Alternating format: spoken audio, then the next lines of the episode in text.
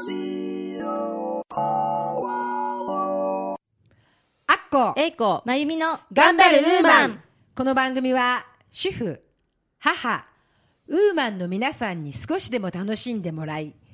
明日から頑張っていこうと思ってもらえるようなエネルギーになる番組です。皆さんこんにちは、大川明子です。こんにちは、上条英子です。こんにちは、高橋真由美です。さてこの番組も今日で37回目となりました。はい。4月27日。はい。早いですね。そうですね。世間はもうゴールデンウィークの話題で持ちきりですね。そうですね。はい。今年のゴールデンウィークはまあ長くはない、飛び飛びっていう感じですね。はい。でもこのゴールデンウィーク、体をのんびりとして、元気になってくれればいいなと思っております。今日はそんなお便りメール届いておりますでしょうか。はい、今週もお便りメールをいただいております。ご紹介させていただきます。はい、お願いいたします。はい、見習いさんからです。皆さんこんにちは。私はパティシエの修行をしているのですが、日々いろいろなお菓子の勉強をしてます。皆さんぐらいの年頃の女性がどんなお菓子が好きか知りたいんです。参考にさせていただくのでぜひ教えてください、というお便りです。はい、見習いさんこんにちは。こんにちは。私の年頃ではですね、はい、やはり王道いちごのショートケーキが大好きです。ああ、みんな好きですね、はい、いちごショート、はい、漏れなく好きです、はい、まゆみさんは。私は、そうですね、紅茶のシフォンケーキが好きですね。あ、はい、美味しいですね、はい、香りが良くてね。私はですね、フロランタンというお菓子が大好きなんです。ちょっと格好つけちゃいましたけど何ですかそれは。固めのケーキの上にですね、はい、アーモンドとレーズンを細かくして、そしてちょっと水飴みたいなので固めてあるような感じの、はい、ちょっと固めの甘めの美味しいお菓子です。はい、そうですね我々の年代はもしかすると、はい、和物も好きかもしれませんよね。そうですね、はい、はい。今日もですね、そんな和物も洋物も美味しくいただくこの私たちの年齢がお届けしていきたいと思います、はい、本当にありがとうございます、それでは今日もここ松戸ポワロのスタジオよりウーマンの輪が届いていきますよ。楽しく頑張っていきましょう。今日は3人のウーマン話をお送りしていきます、はい、春になるとこの睡眠を考えなきゃいけないなと思いますね。眠いですね。眠いですね、はい、ポカポカしているとどうもこうなんかこう眠いなという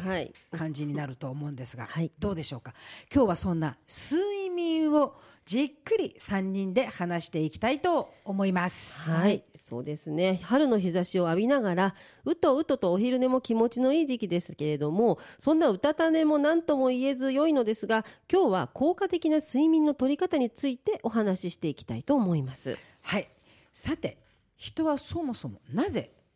寝るんですかね。はい、体の疲れを取るためでしょうかね。うん、それもあると思いますけれども、そうですね、はい、そのあたりは実際、はい、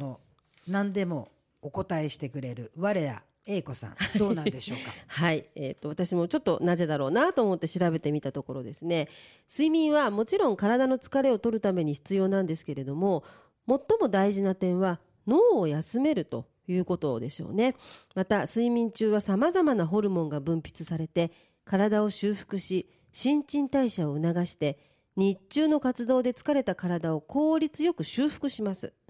睡眠には免疫力を高める役割もあります。睡眠不足が続くと自律神経のうちの交感神経が過度に緊張して風邪をひきやすくなりますし、でこれはですね、白血球のうちの下粒球というのが増えるために起こることなんですね。で反対に十分な睡眠は副交感神経を優位にし、白血球のうちのリンパ球を増やします。よって風邪もひきにくくなります。睡眠は脳が休息するための大切な時間ですので、体の疲れは横になって休むだけでもある程度回復はできるんですが、脳は起きている間中働きっぱなしです。眠ることでしか休息できないと。私たちは心と体の健康を保つためにぐっすりと眠る必要があるんですね。そうですね、やはり何をするのにも寝ることが大事、はい、それやっぱり元気な体を作るにも、はい、やはり寝て、はい、作る、はい、綺麗な顔お肌を作るにも寝ることが大事です、はい、ですよね。では寝なければ、はい、どうなるんですかね。そうですよね。私もたまに忙しいと、寝なくていいならどんなにいいだろうと思うことが多いんですけれども、睡眠を取らないとまずは体力が落ちます。体力低下、そして注意力も落ちます。判断力も落ちます。作業効率も落ちますというような弊害が起きてしまいます。それに私たちウーマンが一番気がかりな美容面でもいろいろな弊害が出てくると思うんですけれども、まゆみさんいかがでしょうか。はい、睡眠を取らないとまず肌荒れを起こしたり、お肌の張りがなくなってしまいます。化粧のノリも悪かったりしますよね。そうですね。と睡眠不足が続いたりするとお肌の老化を進めてしまうことになりかねません。はい、なるほど。やっぱりね、寝ないと、特に若い時はね、寝なくてもそうなんですよね。気合とか、気力とか、なんかそんなので頑張っていけるんですけど、あと寝だめとかね。そうなんですよね。何日間寝なくても、寝れる時に寝てればいいやって そうですね、それができるんですけど、そのコントロールがね、やっぱり我々ぐらいの年になってくるとそれはもう不可能ですね。そうですね。やっぱり、よく食べて、よく寝ない、頑張って、そしてよく寝るという、そうですね、そういうことをしないとダメですね。どんどんなんか顕著になってきますね。それで良くないことが起きる率がというか低下していきますよね。一晩寝ないとなんか7晩たたるとかいう昔からのことわざもありますけれども、やっぱりそれを実感する年齢になってきたなと思ってます。やっぱりいいことをする、いい考え方をするにはいい寝方、いい睡眠をとる。そうですね。やっぱりそういうことが大事なんじゃないですか ね。ところでアッコさんは早寝派ですか、夜更かし派ですか。夜更かしですそんな言い切らなくても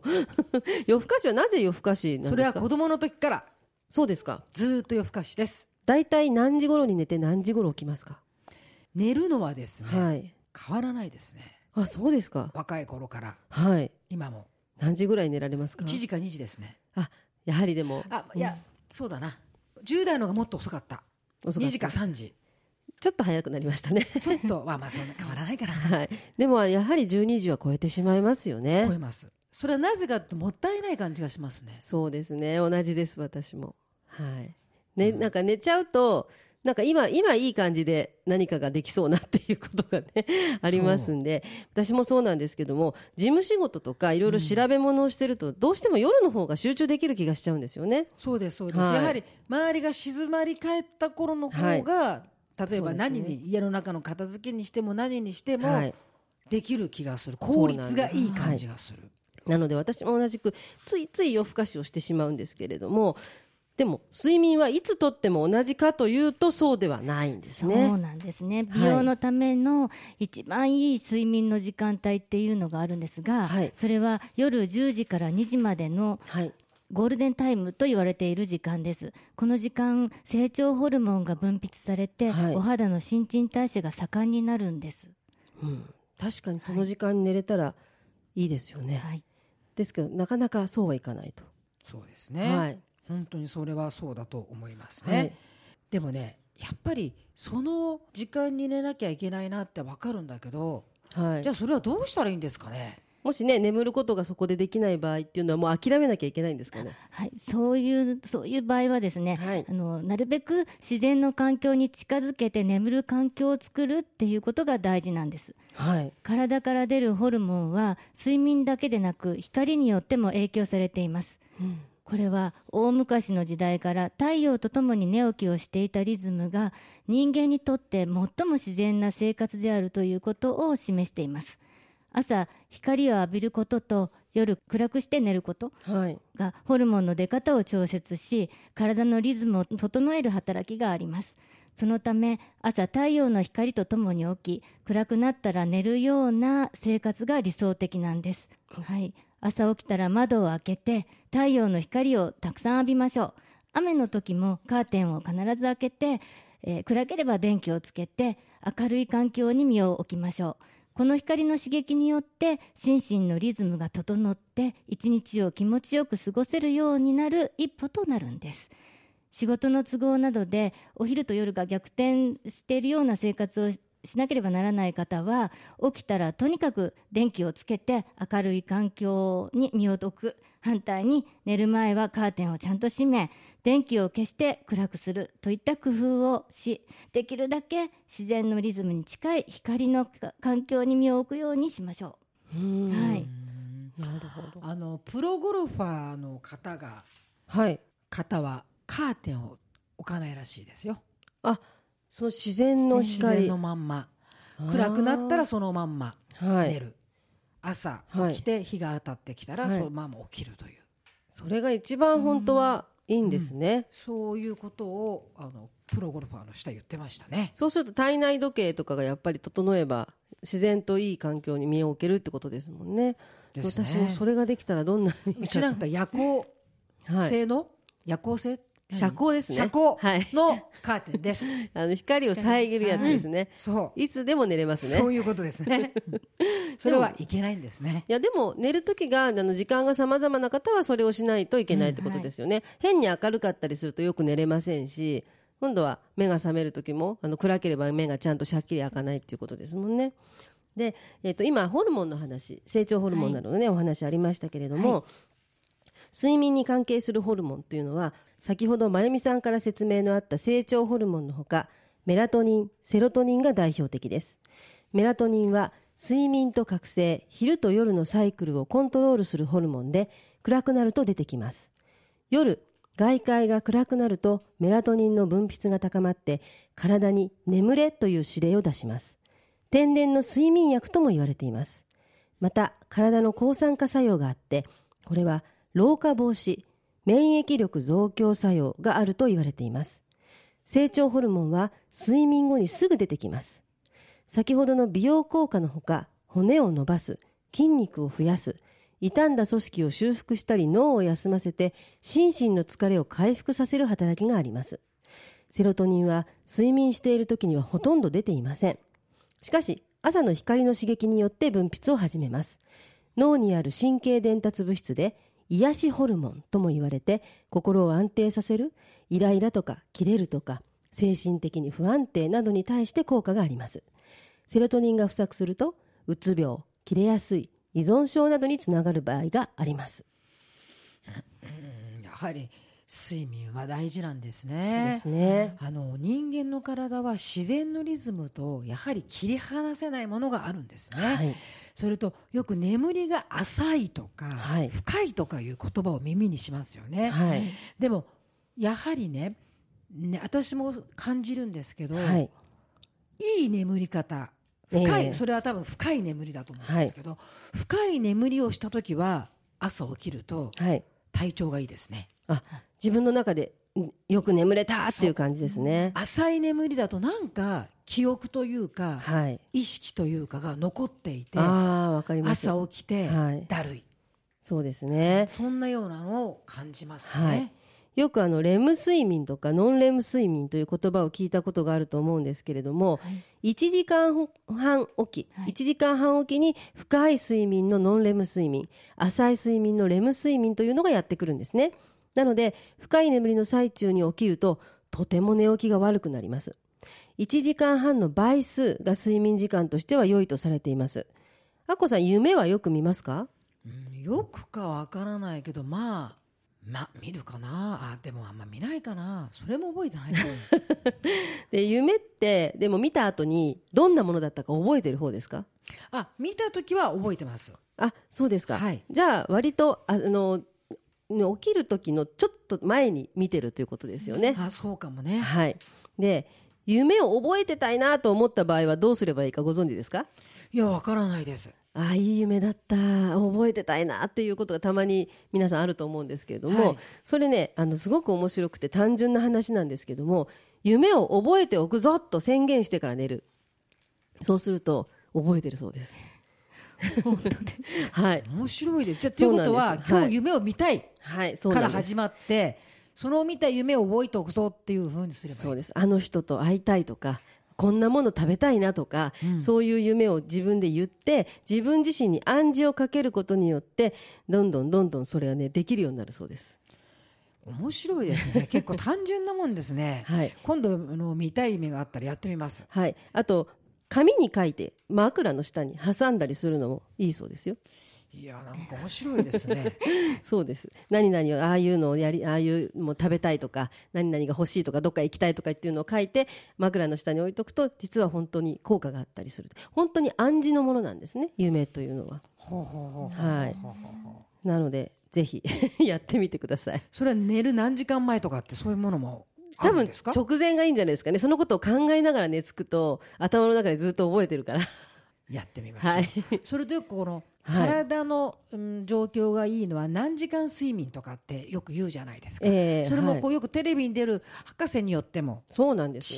ますよね。たくさん睡眠時間が長ければ長いほどいいっていう人もいれば、はい、年によってあんまり長くない方がいい。そうなんですよね。長ければ長いほど体の疲れが出ちゃうので、はい、っていうこう方もいますよね。どれがいいんですかね。これがまた睡眠の必要量というのはいろいろ言われてました。昔は例えば6時間、はい6時間から8時間とか ね私たちが子どもの頃はよく8時間寝ましょうと、はい、言われましたね。無理やり寝かされたっていう記憶があると思うんですけども、はいはい、睡眠の必要量にはかなりの個人差があるそうです。で、年齢とか日中の活動、体調などによっても大きく変わってくるそうなので、基本的には日中眠気がなくて普段の生活をするのに問題がなければ睡眠時間にこだわる必要がないと言われています。で、むしろどれだけ熟睡できるかという睡眠の質の方が重要であるというふうに最近は変わってきてるんですね。で、私はやっぱりそうですね、6時間ぐらい寝ると調子がいいかなっていう気はします。ほうほうほう、はい、私はやはりですね8時間ぐらいよく寝るタイプってことですね。そう、でも8時間寝た後ってちゃんと8時間ぐっすり寝れますか？寝れる。あ、それはお若いってことです、うん、あ、確かに、はい、体調悪い人って寝る力がないって言いますよね。そうなんです。意外と寝ることって体力を使うそうなので、赤ちゃんが何十時間も寝るのはあれは体力があるからということで、確かに、はい、私も年を取ってきて朝早く目が覚めるようになってきたので、そういうことなんですよね。そうなんですよね、うん、早く起きちゃうし、あと、はい、夜もね、はい、トイレで起きちゃったりとかしてるから長く寝れないのね。そうなんですよね。いろんな要因でなかなかぐっすり眠れないというねことが多いかもしれないんですけれども、まあ、基本的には量より質ということですので、あまりその長い時間寝られないって悩んでる方がいらっしゃったらぐっすり短くてもしっかり寝れてれば良いというふうに思えば逆に気が楽になるかなと思うんですけどもね、はい、ところで、はい、アッコとエイコさんは何を着て寝てますか？私はパジャマですね。私はスウェット素材の肌当たりのいいワンピース的なもので寝るのが一番好きなんですね。はいはい、実はその質のいい眠りをするためには、はい、服装もとても大切なんですね。温度や湿度によって寝心地は敏感に変わりますし、はい、締め付けない方がいいんです。寝るときは汗をよく通気性のいい、うん、コットンとかシルクなどの天然素材のものが最適って言われてます、はい、わかります、はい、たまにめんどくさくなってこのフリースの上下で寝たりとかすると、うん、汗をかいているのに吸い取らないというものすごいなんか嫌な感じ で、そうですね、目が覚めるんですよね。はい、私はやっぱり、はい、パジャマだなパジャマはあれですか、結構薄手のパジャマが好きですか？私ダメ。暑いパジャマ。暑い、冬は暑い。はい、なんかでもちゃんとパジャマに着替えて寝るっていうのは素晴らしいことだと思います、うん、着替えなきゃダメ。あ、そうですか、立派です。英子さんいいね、ワンピースっぽい。ワンピースでもとにかくザッと着てドンとだからこう締め付けてるのが嫌っていうんでしょ。はい、女性はねよくブラジャーをつけて寝た方がいいのか悪いのかなんていうことも言われてますけれども、はい、それもまあ好みだと思うんですが、私に限ってはつけたままじゃ寝れません。私も寝れません。私もダメ。あ、じゃあよかったです